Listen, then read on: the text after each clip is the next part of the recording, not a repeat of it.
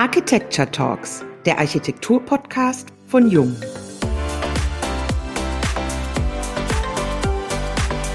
Frontalunterricht ist von gestern. Dass der Weg des geringsten Widerstandes oftmals gegangen wird, hat im Bildungsbau viele Gründe. Zähe Prozesse, unzählige Beteiligte, Kosten, Bürokratie und viele andere Hürden fordern vor allem den Architekten in der Umsetzung zeitgemäßer und werthaltiger Konzepte heraus. Kann ein Wandel stattfinden, wenn man Schule mit den Augen der Kinder, Lehrer und Eltern sieht? Wir sprechen mit David Berner, Mitgründer von TSSB Architekten Ingenieure und zweifacher Vater über die Wahl, nicht den Weg des geringsten Widerstandes zu gehen, sondern einen mutigen Perspektivwechsel zu vollziehen. Was vor fast 20 Jahren für vier Studierfreunde mit einer Idee begann, ist heute TSSB Architekten Ingenieure mit Büros in Berlin, Dresden und Hamburg. Ihr seid ein kreatives, 30-köpfiges Team. Begeisterung treibt euch an, Struktur macht eure Arbeit Effizienz. Ihr lebt eine Unternehmenskultur auf Augenhöhe statt in Hierarchien und das in partnerschaftlicher Zusammenarbeit. Eine Haltung, die ihr auch nach außen tragt. Lieber David, herzlich willkommen beim heutigen Jung Architecture Talks Podcast. Wir freuen uns sehr, dass du heute bei uns bist. Ja, hallo, vielen Dank. David, ihr habt mit dem Büro bereits einige Schulbauten umgesetzt. Privat bist du Vater von zwei schulpflichtigen Kindern und kennst beide Perspektiven. Was ist wirklich wichtig, damit die, die den größten Teil des Tages an diesem Ort verbringen, sich wohlfühlen? Ja, dann sind wir ja schon mittendrin. Im Prinzip trifft das den Kern. Was ist notwendig, damit die Personen, Schüler, Lehrer sich wohlfühlen? Inzwischen haben wir ja Ganztagsschulen nahezu überall im Land und im ganzen Bundesgebiet, damit die Personen, die von 8 Uhr morgens bis 16 Uhr nachmittags sich in diesem Gebäude aufhalten. Und das ist wirklich eine lange Zeit, vor allem für Kinder. Ne? Umso kleiner, umso länger fühlen die Kinder diese Zeitspanne. Diese Länge dieser täglichen Aufenthaltszeit, wenn man allein das mal hernimmt, dann kann man sich schon vorstellen, dass alleine Verlängerung der 45 Minuten Takte auf den ganzen Tag 45 Minuten Unterricht, 15 Minuten Pause und so weiter und so fort, bis es draußen dunkel wird. Das kann natürlich nicht funktionieren in ein um denselben Klassenraum. Das erklärt sich eigentlich schon fast von selbst. Und der zweite große Faktor ist die immer heterogene, diversere Gesellschaft, die natürlich auch im Klassenraum sich wiederfindet. Es gibt natürlich die Familien, wo die Mutter das Mittagessen kocht. Das gibt's natürlich weiterhin, aber das wird immer weniger. Also ich bin ja in Berlin und wir bauen bundesweit, aber Schulbauten vor allem in Berlin. Und meine Kinder gehen auch in Berlin zur Schule die Familien aus meinem Umfeld, da sind beide Elternteile berufstätig oder es gibt gar keine zwei Elternteile oder es gibt drei Elternteile. Auf jeden Fall sind alle berufstätig. Und das Kind erfährt in der Schule nicht nur Wissensvermittlung, sondern auch Regeneration, Spielen, Bewegung, Hobby, Essensversorgung. Also die Aufgaben der Schule sind vielfältig. Und es handelt sich nicht nur um Wissensvermittlung. Und die Kinder sind auch sehr vielfältiger geworden. Also wir haben in Berlin und auch wahrscheinlich sonst überall viele Kinder, die nicht hier in Berlin oder in Deutschland geboren wurden, die unterschiedliche Hintergründe haben. Viele Kinder haben sprachliche Schwierigkeiten. Es gibt Inklusionskinder, also Kinder mit einer Behinderung. Es gibt Kinder mit Lernschwächen. Und es gibt natürlich auch hochbegabte Kinder. Und alle diese sehr unterschiedlichen Backgrounds, die die Kinder mitbringen aus ihrem Elternhaus, die vereinen sich dann alle in einem Klassenraum. Und man kann sich vorstellen, wenn das ein Raum mit hoffentlich 60, 70 Quadratmeter, aber oftmals leider nur 45 oder 50 Quadratmeter ist, mit so einer heterogenen Gruppe an bis zu 30 oder 35 Schülern, das hält niemand einen ganzen Tag durch. Und in so einer Atmosphäre ist natürlich auch eine Wissensvermittlung nicht möglich, weil nach einer Stunde oder so kann sich da keiner mehr konzentrieren. Was braucht so ein Raum, um genau dem gerecht zu werden? Also erstmal darf es sich nicht nur um einen, um ein Stück Raum handeln, sondern um eine Vielzahl von Räumen. Wir sind jetzt vielleicht schon mitten im Lern- und Teamhaus, wie wir es in Berlin nennen, oder in der Compartmentschule, aber vielleicht eher mal noch allgemein. Umso kleiner die Kinder sind, umso wichtiger ist so ein Stammraum. Ein Raum, wo die Kinder zu Hause sind, wo sie ankommen, wo die, auch die Bezugsperson ist, der Klassenlehrer oder der Erzieher. Und ein Raum, der Schutz und Geborgenheit und Routine gibt, wo sich die Kinder erstmal sicher fühlen. Darüber hinaus braucht es Teilungsräume, ähm, Bewegungsräume, Ruheräume auch ganz wichtig. Auf jeden Fall braucht es eine Flexibilität und eine Vielzahl unterschiedlicher Bereiche. Es braucht laute Bereiche und leise Bereiche, Bereiche der Konzentration, Bereiche der Bewegung und des Tobens. Und es braucht helle Bereiche und abgedimmte Bereiche. So unterschiedlich wie die Schüler sind und die restlichen Akteure auch, Lehrer, Erzieher etc., so unterschiedlich sollen die Bereiche sein. Was ich vorhin einleitend sagte, dass die Schüler so divers sind, das ist natürlich mit einem besseren Betreuungsschlüssel und mit flexiblen, diversen Räumen kann man da schon einiges machen. Aber ganz wichtig sind auch unterschiedliche Arten der Beschulung. Also selbst wenn ich zwei oder drei Lehrer oder Pädagogen in eine Klasse setze, kriege ich nicht alles abgedeckt. Deshalb die Teilungs- und Einzelarbeitsräume. Wenn ich jetzt drei Mathe-Genies in meiner Klasse habe und in der Nachbarklasse sind auch nochmal zwei Mädchen, die besonders gut in Mathe sind, dann setze ich die im Teilungsraum zusammen und die lernen dann miteinander und erklären sich's gegenseitig. Auch altersübergreifende Gruppen. Die älteren Schüler erklären es den Jüngeren. Ich kenne das noch aus meiner Schul- und Studienzeit. Wenn ich eine Sache jemand anders erklärt habe, erst dann hatte ich es richtig verstanden. Das ist dieser Lerneffekt. Ja. David, Ganz kurze Frage dazu nochmal. Ich habe jetzt selber auch zwei Kinder. Die Dinge, die du geschildert hast, kann ich nur bestätigen. Das ist ja sehr, sehr vielschichtig, die Thematik, die wir als, ich sag mal, Gegebenheiten haben. Die haben wir von Nord nach Süd, von Ost nach West. Wie konkret geht ihr, wenn wir jetzt mal auf die Architektur kommen, auf diese Gegebenheiten ein? Magst du uns da zum Beispiel nennen? Wir gehen da sehr intensiv drauf ein es gibt aus unserer Sicht, also aus meiner Sicht und der Sicht unseres Büros und im Prinzip ist es auch Usus hier in der bauenden Welt, es gibt keine Patentlösung. Jede Schule ist anders, jeder Ort ist anders, jede Schulleitung ist anders. Es gibt natürlich allgemeingültige Standards, klar, aber man muss genau analysieren, um was für eine Herausforderung, um was für eine Bauaufgabe es sich handelt. Und das erfordert, bevor überhaupt ein Strich gemacht wird, oder eine Zahl aufs Papier kommt, eine intensive Auseinandersetzung mit allen Akteuren und ein professionelles Partizipationsverfahren.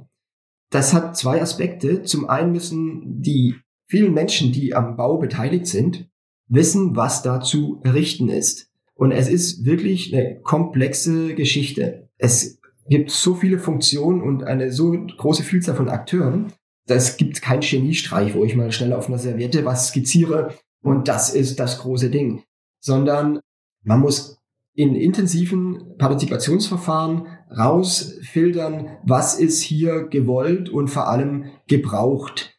Und der zweite Aspekt ist, nur wenn ich Lehrer, Schüler, Eltern, sonstige Gremien von Anfang an beteilige und von Anfang an dieses Schulgebäude in gemeinschaftlicher Herausforderung konzipiert wird, nur dann kann ich sicher gehen, dass das Gebäude später dann, wenn es mal irgendwann dasteht und gebaut ist, dass es von den Nutzern auch akzeptiert und für ihres empfunden, ne? dass es angeeignet wird, dass es wirklich mit Leib und Seele bespielt wird. Ne? Also diese neuen Konzepte des Schulbaus und auch der Beschulung und so weiter, die erfahren ja gerade eine ganz große Begeisterung. Aber natürlich gibt es auch eine Vielzahl an Menschen, die da überfordert sind oder die das nicht wollen man muss natürlich alle mitnehmen. Schule funktioniert eben nur, wenn, wenn alle Beteiligten aktiv und einen positiven Impact erbringen. Absolut, ja. Dann lass uns doch noch mal auf die Akteure kommen, um die es tatsächlich geht. In diesem Prozess, den du gerade beschrieben hast, David, wenn auch Kinder involviert werden in die Gestaltung, in die Planung, was wünschen die sich? Welche Anforderungen stellen die konkret an euch? Wir haben ein Gymnasium saniert und da waren die Möglichkeiten natürlich eingeschränkter als beim Neubau. Aber das verändert die Aufgabe nicht. Ne? Was Partizipation und so weiter betrifft, ist es genau dasselbe. Also wir haben natürlich, waren immer in engen Kontakt mit der Schulleitung, dem Baugremium, den Akteuren des Landes, hier Baudienststelle, Schulamt und so weiter. Aber natürlich auch mit den Lehrern, mit den Fachbereichen und mit den Schülern. Und äh, wir haben Workshops gemacht mit den Schülern, wie Aufenthaltsbereiche aussehen können. Und das war sehr äh, erleuchtend. Also die Schüler wünschen sich vor allem gemütliche Aufenthaltsbereiche. Also Bereiche, kann ich verstehen. in denen man sich zurückziehen kann oder in denen man in Gruppen zusammensitzen kann und chatten oder am Handy sein oder zusammen sprechen, Hausaufgaben schnell noch machen und so weiter. Im Prinzip wünschen die sich eine Art Wohnzimmer oder einen Aufenthaltsbereich. Ja. Jetzt habe ich eine kurze Frage. Mhm. Vervollständige bitte einmal den Satz. Frontalunterricht ist. Frontalunterricht ist von gestern. Ganz einfach. Kurze Antwort, sehr gut. Wenn wir dann in die Zukunft schauen, wir sprechen beim Schulbau ja vom Raum als dritter Pädagoge. Architektur und Pädagogik müssen interdisziplinär entwickelt werden. Wir haben gerade bereits darüber gesprochen. Das ist schon ein bisschen erläutert. Woher kommt euer pädagogischer Input an dieser Stelle? Naja, wir sind ja alles Menschen, die selber mal in die Schule und in den Kindergarten gegangen sind, die studiert haben. Viele in unserem Team haben selbst Kinder. Insofern hat man selbst Lebenserfahrung. Aber der hauptsächliche pädagogische Input kommt natürlich von Profis, von Lehrern, Erziehern und da gibt's ja auch wieder Gremien, ne? also Leute, die sich professionell damit beschäftigen. Und das Tolle ist ja, wir haben ja nicht nur eine Schulbauoffensive, gerade in, in Berlin oder im gesamten deutschsprachigen Raum eigentlich, überall, auch Schweiz, Österreich, überall gibt's die Schulbauoffensive. Und wir geben nicht nur sehr viel Geld aus und bauen neue Schulen, sondern es gibt neue Konzepte, die von Profis erarbeitet werden, interdisziplinär. Und das ist sowas Faszinierendes. Vielleicht kommen wir jetzt mal zu diesem Teamhaus-Konzept. Also in Berlin nennen wir das Lern- und Teamhaus-Konzept, weil Lernen das steht für die Schüler und Team steht für die Lehrer, Pädagogen etc. Und alle diese Akteure wohnen in einem Haus. Und man muss sich das so vorstellen, ich nenne mal die Schule ist ein Dorf mit den vielfältigen Funktionen, die auch ein Dorf hat. Es gibt einen Dorfplatz, das ist das große Atrium, das Multifunktionales. Wenn es draußen schlechtes Wetter ist, dann sind die Schüler da in der Pause, bewegen sich, da gibt's Vorträge, da kann man essen, da kann man spielen, regenerieren und, und so weiter. Ne? Ein großer Dorfplatz. Und von diesem Dorfplatz sehe ich in alle Bereiche und von allen Bereichen gehen die Sichtachsen auf, diesen, auf dieses Forum. Das ist sozusagen der vitale Dorfkern. Und dann gibt's die Compartments oder Lernhäuser, nennen wir es mal Lernhäuser, wo ein bis vier Klassen, je nachdem, Grundschule weniger, Oberschule ein bisschen mehr, ein bis vier Klassen bilden dort ein Haus. Jede dieser Klasse hat ein Zimmer, der Stammraum. Das ist so vergleichbar mit einem Kinderzimmer. Da fühle ich mich wohl, da bin ich zu Hause, da fühle ich mich geborgen, geschützt, da komme ich an. Das ist der Stammraum der Klasse. Und da gibt's aber noch eine Vielzahl an anderen Räumen, wie in der Wohnung. Es gibt noch Küche und Wohnzimmer und Eltern und so weiter. Da gibt's die Räume der Geschwister, also der anderen Klassen. Und es gibt den Raum der Eltern, nämlich das Lehrerzimmer. Und es gibt Teilungsräume, Ruheräume. Es gibt auch ein kleines gemeinsames Forum in der Mitte. Das ist das Haus, wo ich mich austauschen kann mit meinen Geschwistern, mit meinen Mitschülern. Eine kleine Einheit, die auch in einer sehr großen Schule funktioniert, die eine Geborgenheit, eine Intimität und, und vor allem eine Identifikation bildet. Ne? Also diese Lernhäuser, die haben auch eigene Toiletten und so weiter und es gibt in diesen Bereichen keine Berichte über Vandalismus oder sonst irgendwas. Ne? Also die Toiletten werden auch von Lehrern und Schülern gleichermaßen genutzt. Und das ist eine ganz tolle Idee. Das verhindert natürlich, dass Schüler Dummheiten machen auf der Toilette, weil jederzeit ein Lehrer reinkommen kann oder in der Nachbarkabine schon da ist. Was auch toll ist, ist, dass die Lehrer nicht ein zentrales Lehrerzimmer haben, wo sie erstmal fünf Minuten hinschlugen und dann erstmal ganz weit weg sind, sondern die Lehrer haben ihren Bereich auch in diesem Teamhaus bei ihren direkten Schülern. Dieses modulare System, also Zimmer, das ist das Stammhaus der Schüler, Wohnung, das ist das Teamhaus und das ganze Dorf bilden ein, ein Modul, das sich natürlich erweitern kann. Also wenn ich jetzt eine Kleinstadt habe, dann habe ich eben nur zwei Lernhäuser. Wenn ich eine große Schule habe, und die meisten Schulen hier in Berlin sind, bei 1000 Schülern ungefähr, habe ich vier, fünf, sechs dieser Lernhäuser und schaffe es trotzdem, dass die Schüler ein Zuhause haben und einen intimen, geschützten Bereich.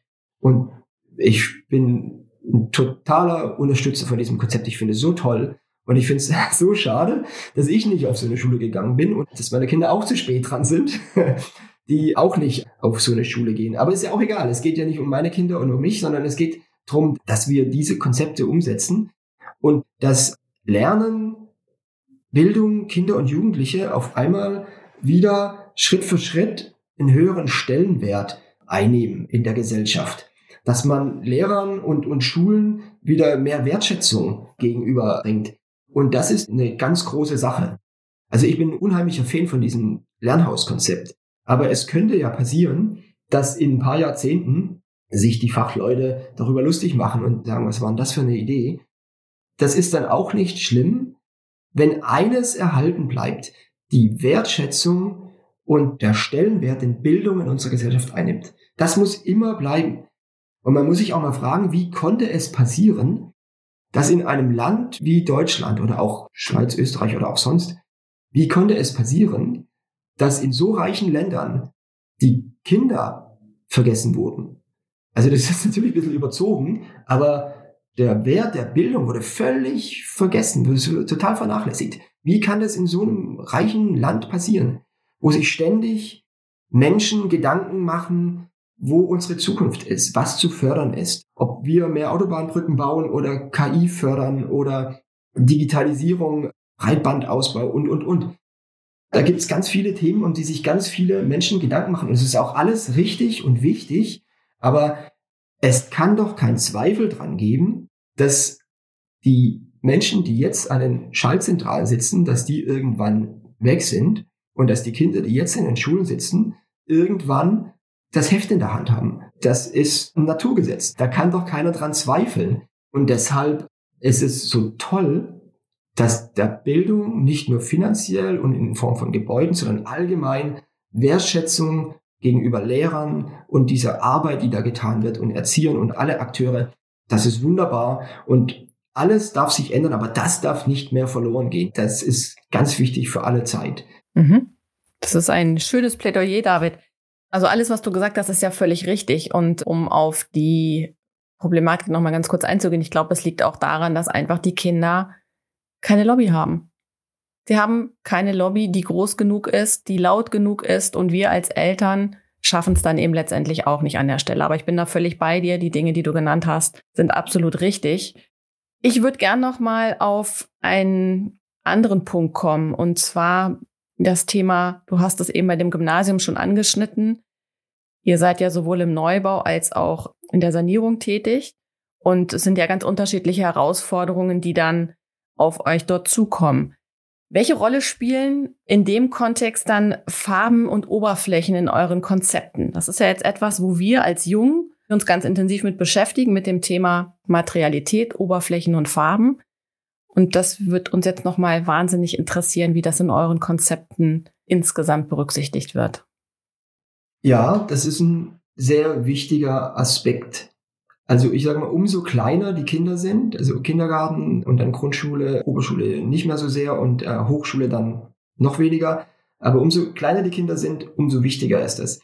Farben und, und vor allem Materialien. Umso kleiner die Kinder, umso mehr sind die direkt am Material dran, also am Boden, berühren den Boden, ertasten die Welt, streicheln die Wand, fühlen das Material. Also umso älter die Leute werden, umso mehr äh, geht es visuell. Aber umso kleiner die Kinder sind, umso mehr funktioniert es über Haptik. Und deshalb ist es ein Grundsatz unseres Denkens, dass natürliche haptische Oberflächen eingesetzt werden sollen. Und da ist natürlich Holz der erste Gedanke. Aber man muss vorsichtig sein, weil Holz ist meistens mit einer künstlichen Lackschicht bedeckt. Und dann fühlen die Kinder gar kein Holz, sondern Lack. Und Holz hat natürlich auch verschiedene Nachteile, aber die Vorteile überwiegen deutlich. Vor meinem Architekturdasein habe ich Zimmermann gelernt und als Zimmermann gearbeitet. Holz ist sowieso mein Werkstoff. Und ich bin total glücklich darüber, dass Holz so äh, eine Renaissance erlebt. In Deutschland noch viel mehr, Österreich, Schweiz oder auch Süddeutschland mehr als hier bei uns in Berlin. Holz als Konstruktionsmaterial, das hier wächst, hierzulande. Ich muss den Zement nicht irgendwo in Indonesien abbauen und dann mit, was weiß ich, wie viel CO2-Ausstoß brennen und über die Weltmeere schippern, sondern das Holz wächst hier. Und das Holz speichert in sich schon so dermaßen viel CO2, dass ich schaffen kann, Gebäude zu errichten mit einem negativen CO2-Fußabdruck, weil das Holz schon so viel CO2 speichert. Und das Holz wächst auch schnell nach, also Nadelholz wächst relativ schnell. Also Holz als Konstruktionsmaterial und Holz als Oberfläche, die ich berühren kann und darf. Holzböden sind ganz toll, weil sich die kleinen Kinder immer am Boden befinden, äh, am Boden aufhalten. und da muss ich nicht lackieren, ich kann ölen oder wachsen. Also Öl, das funktioniert super. Ne? Das ist einfach nicht bekannt. Also gibt einen Flughafen, ich glaube Kopenhagen, ich bin mir nicht ganz sicher, irgendwo da im skandinavischen Raum. Die haben einen Flughafen, die Schalterhalle, haben den Holzboden, der geölt ist. Und da kann mir keiner sagen, dass es in der Schule nicht funktioniert. Da mit den Punktabdrücken von irgendwelchen Schuhen und Rollkoffern und so sind die Böden in Flughäfen natürlich viel mehr belastet als von irgendwelchen Kindern, die in Socken oder Hausschuhen darauf sich bewegen. Also Holz ist das Stichpunkt, wenn es um Material geht. Aber nicht nur Holz, sondern es gibt natürlich auch eine Vielzahl von Materialien. Es bringt auch nichts, alles in Holz zu machen, weil dann haben die Kinder natürlich nur eine Art von Oberfläche zu tasten, sondern es soll vielfältig sein. Es soll ein Abenteuerland sein, das es zu entdecken gibt verschiedene Farbtöne, verschiedene Oberflächen, verschiedene Haptik, glatt, rau, spiegelnd, stumpf und so weiter. Und kommen natürlich die Farbtöne auch ins Spiel. Farben sind ganz wichtig, aber Farben sind auch gefährlich. Farben können Kreativität ersticken, sag ich mal. Wenn ich alles schon farbig vorfertige, dann haben die Kinder gar keinen Freiraum, den Raum noch zu gestalten. Und das ist eins der wichtigen Dinge, dass sich die Kinder identifizieren mit dem Raum und, und sich den Raum aneignen. Also den Innenraum, auch den Außenraum und den Stadtteil. Wenn ich was als mein eigenes sehe, dann habe ich Respekt vor den Sachen und eine Zuneigung und, und dann gibt es keinen Vandalismus und so weiter. Und deshalb ist es wichtig, dass man den Kindern Freiraum lässt, sich den Raum anzueignen und sich den nach eigenen Gutdünken zu gestalten. Mit Arbeiten, mit Kunst, mit irgendwas, was sie gebastelt haben, was sie gefunden haben, Plakaten und so weiter. Und diesen Freiraum muss man den Kindern lassen und da darf man dann auch nicht reinfunken. Wir machen unsere Arbeit und wir lassen Freiraum für die Arbeit der Kinder. Aber es gibt auch natürlich Bereiche, wo wir zusammen agieren. Wir haben eine Schule saniert, ein Gymnasium hier in, in Berlin und die bestehende Cafeteria. Es gab ja so diese Konjunkturpaket 2 Gelder und da wurden viele, viel Essensversorgung wurde da aufgebaut hier in Berlin. Das war also eine neue Cafeteria, da gab es nicht groß was zu sanieren, aber die Akustik war verheerend. Und das ist auch ein Punkt, den man, wenn es um Oberflächen und Materialien geht, Farben und so weiter, sind die feinstofflichen Elemente, die ich jetzt nicht mit dem Auge sofort sehe. Ne? Sowas wie Temperatur, Luftqualität und eben Akustik. Also ein Raum mit einer kurzen Nachhaltzeit, mit einer schlechten Akustik ist unglaublich anstrengend. Und wie wollen da Kinder einen ganzen Tag konzentriert arbeiten? Also ganz wichtig, Akustik, also diese Faktoren, die man nicht sofort sieht, dass die auch in die Planung und Umsetzung mit einfließen. Und zurück zu diesem Beispiel. Wir haben also akustische Maßnahmen ergriffen in dieser Cafeteria und die Decke war belegt und deshalb sind wir an die Wand gegangen und haben ganz große Paneele, also so zwei Meter breit, drei Meter hoch, aufgehängt und die haben wir mit bedrucktem Stoff gespannt und die hatten so einen Rahmen, das sah, sah aus wie so ein, wie nennt man das in der Kunst, so Keilrahmen, wo man Leinwände aufzieht. Und dann gab es einen Fotowettbewerb, den die Kunstlehrer natürlich ausgelobt haben und auch bearbeitet und, und mit den Kindern das ähm, durchgeführt. Und dann wurden zehn Fotos ausgewählt, die wurden dann auch gemeinsam bearbeitet mit Kindern und Lehrern und schwarz-weiß gemacht. Und das haben wir dann gedruckt und auf diese Paneele. Ne? Und, und das ist wie eine große Kunstausstellung. Und das kann ich auch immer wieder ändern. Also ich kann das immer wieder neu bedrucken. David, Du bist als Vater sehr engagiert, wie wir deinen Worten entnehmen dürfen, als Architekt ebenso. Und eine Frage zum Abschluss des Podcasts haben wir aber noch. Mit wem würdest du gern zum Mittagessen gehen, um genau diese Thematiken ja letztendlich ein Stück weit voranzutreiben, die Probleme, die wir haben? Ich glaube, man kann es einfach so sagen, da sind einfach noch viele Probleme. Wer wär's? Mit wem würdest du gern zum Mittag gehen? Ich würde gerne jeden Tag mit jemand anders zu Mittag essen. Du hast aber nur einen Wunsch. Einmal, ein Joker. Wer ist der Entscheider? Dann wünsche ich mir mit diesem einen Wunsch, dass ich ganz viele Wünsche frei habe und dann gehe ich jeden Tag mit jemand anderem Mittagessen. Kleiner Fingerhand ähm, ab, okay. Nein, das ist eben, also es ist so in unserer Welt, in unserer Schulbauwelt meine ich, dass es eine ganz große Vielzahl von Akteuren gibt auf der Verwaltungsebene. Ne, Berlin ist ja ein Bundesland und die Bauaufgabe Schule liegt bei den Bezirken, aber die Gelder kommen vom Senat. Und dann gibt's unterschiedliche Verwaltungsebenen, Schulamt, Hochbauamt, Lehrerausschuss und so weiter. Und dann gibt es in den Schulen eine unglaubliche Vielzahl von Akteuren. Ich bin Elternsprecher bei meiner Tochter und jedes Schuljahr bei der ersten Gesamtelternvertretung, da werden bis zu 50 Gremien gewählt. Also es ist unheimlich vielschichtig. Und wie kann ich da nur mit einem Menschen reden? Natürlich rede ich mit allen Menschen und sammle alle Wünsche, Anregungen und Forderungen. Und nur so kann es funktionieren, indem wir alles beachten, alle einfangen, gemeinsam planen, gemeinsam bauen und gemeinsam betreiben. Genau das ist der Beruf des Architekten. Der Architekt ist ein Dirigent, der alle Beteiligten orchestriert. Und zwar alle, wie ich es gerade aufgezählt habe. Auf der Verwaltungsebene, auf der Schul- und Nutzungsebene und eben auch am Bau. Also wir haben bis zu 10, 15 Fachplaner und jeder bringt sein Fachwissen ein. Und alle diese Faktoren müssen zusammenfließen in eine Planung, in ein Bauwerk.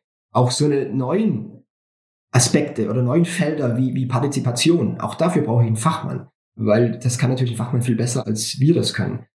Genau, und so vielschichtig wie die Nutzer und, und die Akteure, so vielschichtig ist auch das Bauen selbst. Das klingt nach einem sehr komplexen, umfassenden Prozess. Gleichzeitig, so habe ich das jetzt rausgehört, ist wahrscheinlich das größte Kompliment, was man dann als Architekt bekommen kann. Das Kind, das mit strahlenden Augen freudig jeden Tag in die neue Schule geht und sich einfach daran erfreut, an diesem Raum seinen Tag verbringen zu dürfen, oder? Ja, auf jeden Fall. Bauen geht ja über Monate und über Jahre. Und wenn es dann übergeben ist und fertig ist und man sieht, wie die Kinder reinströmen und Besitz ergreifen von dem Bauwerk, von den Möbeln, von allem, was da zur Verfügung steht, das ist, das ist ein wunderbarer Moment. Das ist wirklich ergreifend.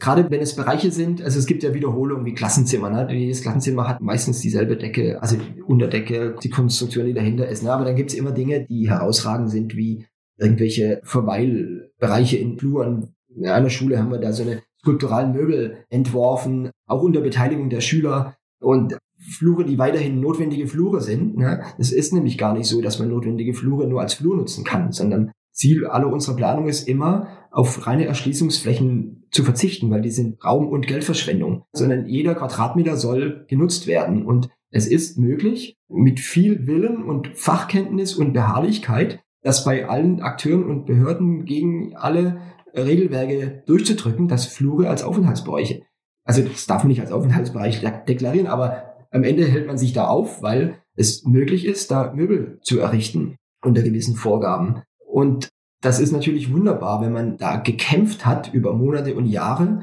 und überlegt hat und gebaut hat und gebauleitet und ausgeschrieben, vergeben, mit Firmen diskutiert und so weiter und am Schluss steht es einfach da und es ist so selbstverständlich, weil es alles irgendwie zusammen eine große Gemengelage ist und, und man sieht, wie die Kinder davon Besitz ergreifen. Das ist, das ist wirklich toll. Das sind so die großen Momente. Man sieht dich strahlen, das ist sehr schön. Was ich noch loswerden wollte, ist so eine komplexen Bauaufgaben mit so vielen unterschiedlichen Akteuren. Das lässt sich nur erfolgreich umsetzen, verwirklichen mit einem motivierten, engagierten, neugierigen Team. Und es lässt sich nicht von der Geschäftsleitung von oben verordnen. Unser Team, die Leute sind begeistert und sind neugierig und wollen neue Sachen ausprobieren. In Bauwerken oder auch hier Prozesse im Büro. Bei uns ist alles willkommen. Wenn jemand eine neue Idee hat, wie man eine Planung, einen Prozess gestalten kann, dann probieren wir das aus. Und bei uns gibt es keine Anordnung von oben herab, ne, sondern wir sind alle ein großes Team und es macht jeden Tag Spaß, hier ins Büro zu kommen und es entstehen tolle Dinge. Und ich glaube, diese Kultur muss man leben, um so eine vielfältigen, funktionierenden, lebendigen Häuser zu bauen wie Schulen. Also Schulen, die ein vitalen Organismus darstellen, ein Abenteuerland. Das kann nicht ein Patriarch anordnen und die Knechte zeichnen es mal schnell. Und das kann nur entstehen in einer vielfältigen, kreativen Gemeinschaft. Und so funktioniert das bei uns. Und das ist jetzt nicht nur ein Mittel zum Zweck, also das haben wir hier nicht eingeführt, weil wir festgestellt haben, nur so kann man gute, hochwertige Architektur und Gestaltung bauen, sondern das ist einfach, weil es uns viel mehr Spaß macht, zur Arbeit zu gehen. Ne? Ich freue mich Sehr Tag schön. für Tag auf die Arbeit, weil hier so eine tolle Atmosphäre herrscht.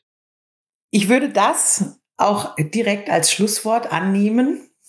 Lieber David, vielen Dank für die Einblicke in eure Arbeit, in eure Passion, in die Leidenschaft, auch wirklich Bildungsbauten für unsere Kinder zu bauen, die ihnen Freude machen, die sie wachsen lassen, die ihnen die entsprechende Entwicklungsmöglichkeit bieten, ganz gleich, woher sie kommen.